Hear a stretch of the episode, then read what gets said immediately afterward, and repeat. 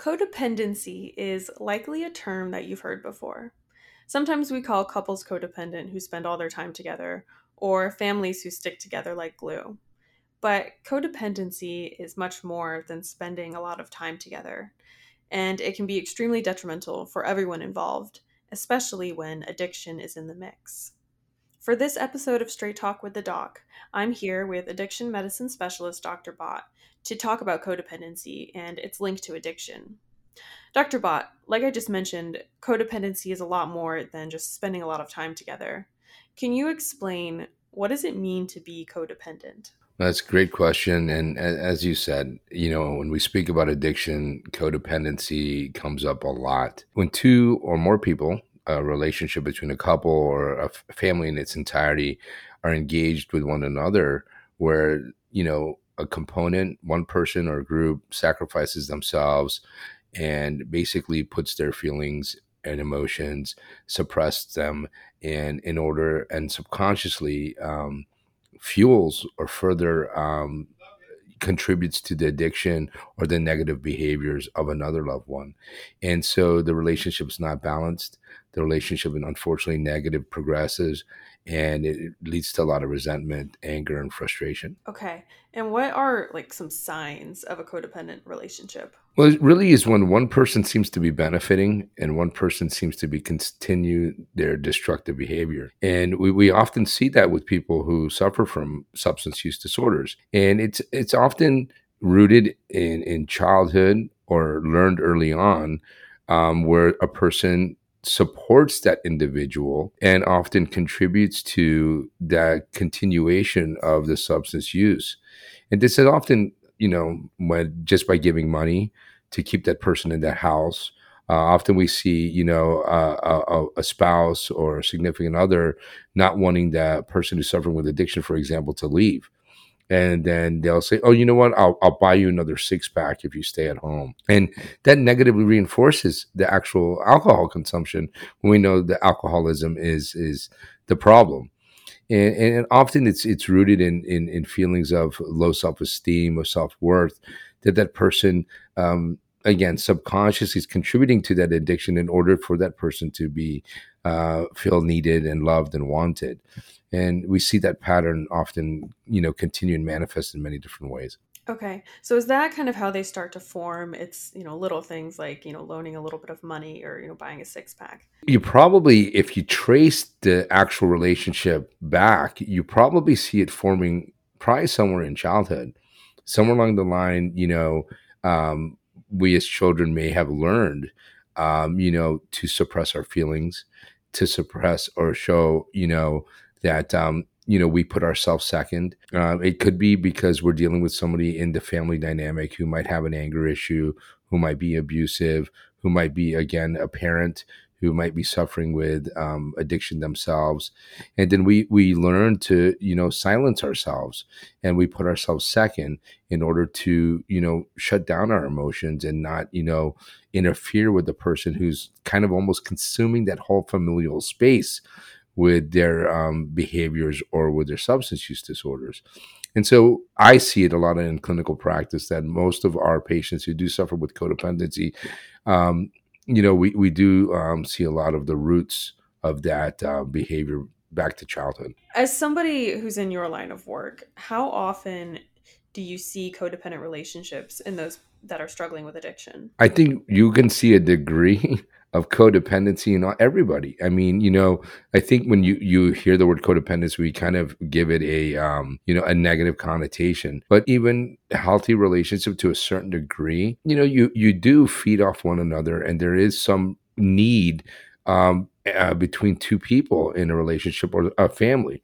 It's just when one starts to become imbalanced and unhealthy where somebody is not progressing and people are not prospering and it continues to fuel negative behaviors of one and it continues to diminish the self-worth uh, mental health um, you know or the happiness of another.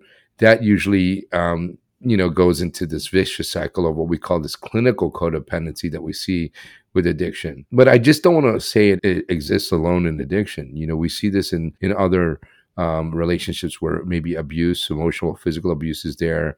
um, people with uh, destructive or antisocial behaviors, people with personality disorders, uh, character issues.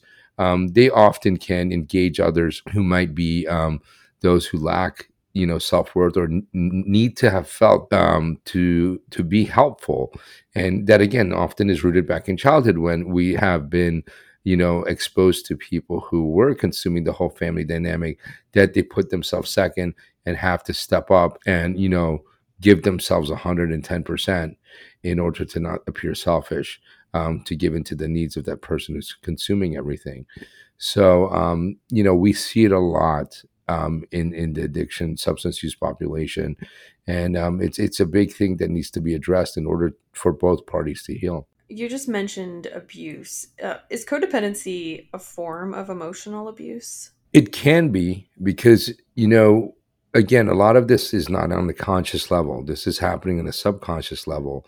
But as I mentioned before, a lot of times a codependent individual is suffering from low self esteem, has been traced back to where they feel like they have to do above and beyond and be like a martyr and self sacrifice. But they get something out of being needed. And sometimes subconsciously contributing to that person's negative behavior, like substance use or, you know, even the physical abuse, mm-hmm. and then end up self soothing or end up self, you know, feeling like they're loved or, or wanted, you know, they can contribute to that person to stay ill or sick, addictive, or acting in, in a in a negative way. And so that is a form of emotional abuse too. It doesn't necessarily mean that it's an intentional thing, but you know, unfortunately, the whole part of codependency is that we're trying to, you know, demonstrate it's a, it's a negative relationship.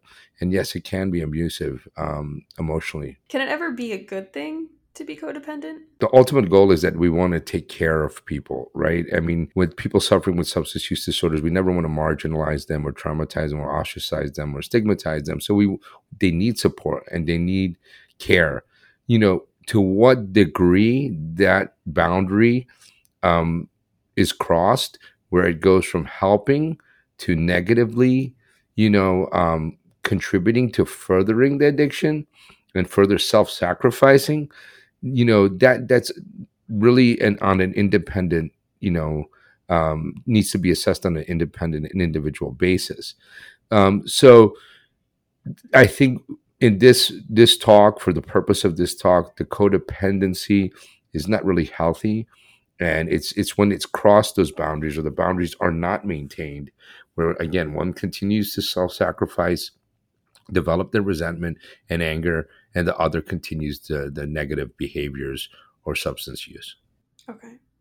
Is there i guess like a typical or like a more common way that codependent relationships present? Like is it often parents taking care of children romantic relationships you know even children taking care of their parents?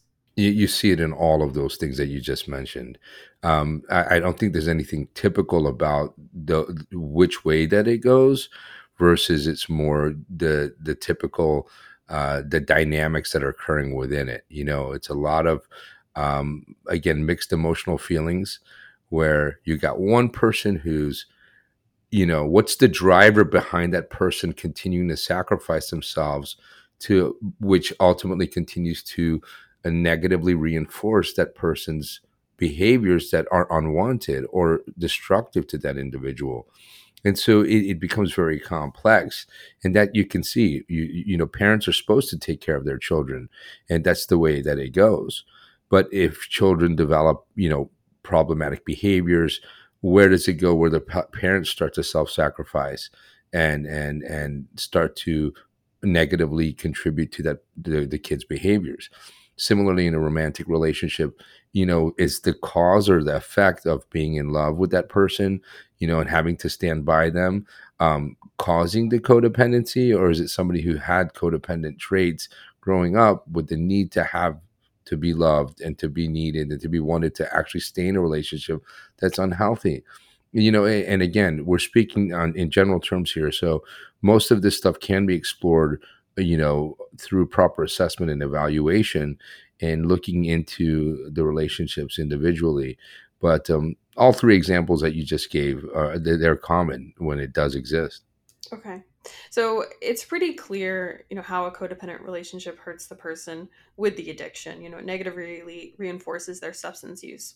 But how does it hurt the enabler? Again, that, that enabler is coming from a, a place where they had unresolved issues. And the unresolved issues often uh, again rooted back in childhood or through um, you know progression in their life. And even if not even if they start to become codependent as a result of the of the uh, the relationship they're now in just say with a person who they since discovered now is developing a substance use problem or becoming abusive if they continue to stay in a relationship where they start to put themselves second, then they start to get angry and this resentment starts to build up. And, you know, there becomes a power struggle there and a power struggle between their emotions, a power struggle in terms of what kind of negative, you know, uh, retaliation that can occur towards a person who's the abuser or the person who's using. And this continues to become a destructive relationship. Boundaries get violated, emotions get destroyed, and um, people start to develop multiple types of behavioral, emotional, physical, you know, um, issues. So um, there's a lot of consequences that can occur when uh, somebody continues to stay in a relationship that ultimately is not benefiting either party. So if somebody realizes that they are in this, you know, codependent dynamic, what kind of help is available? Well, there are support groups, first of all, that are are there. Um, Coda is is one that's based off a 12 step model, like you know, resembles Alcoholics Anonymous and Narcotics Anonymous. And that really, you know, helps match people up who are uh, families of loved ones and people who are in, in relationships where, you know, codependency has become a, a, problem. Then there are individual therapies and other type of, um, you know, recovery programs that do focus specifically on codependency.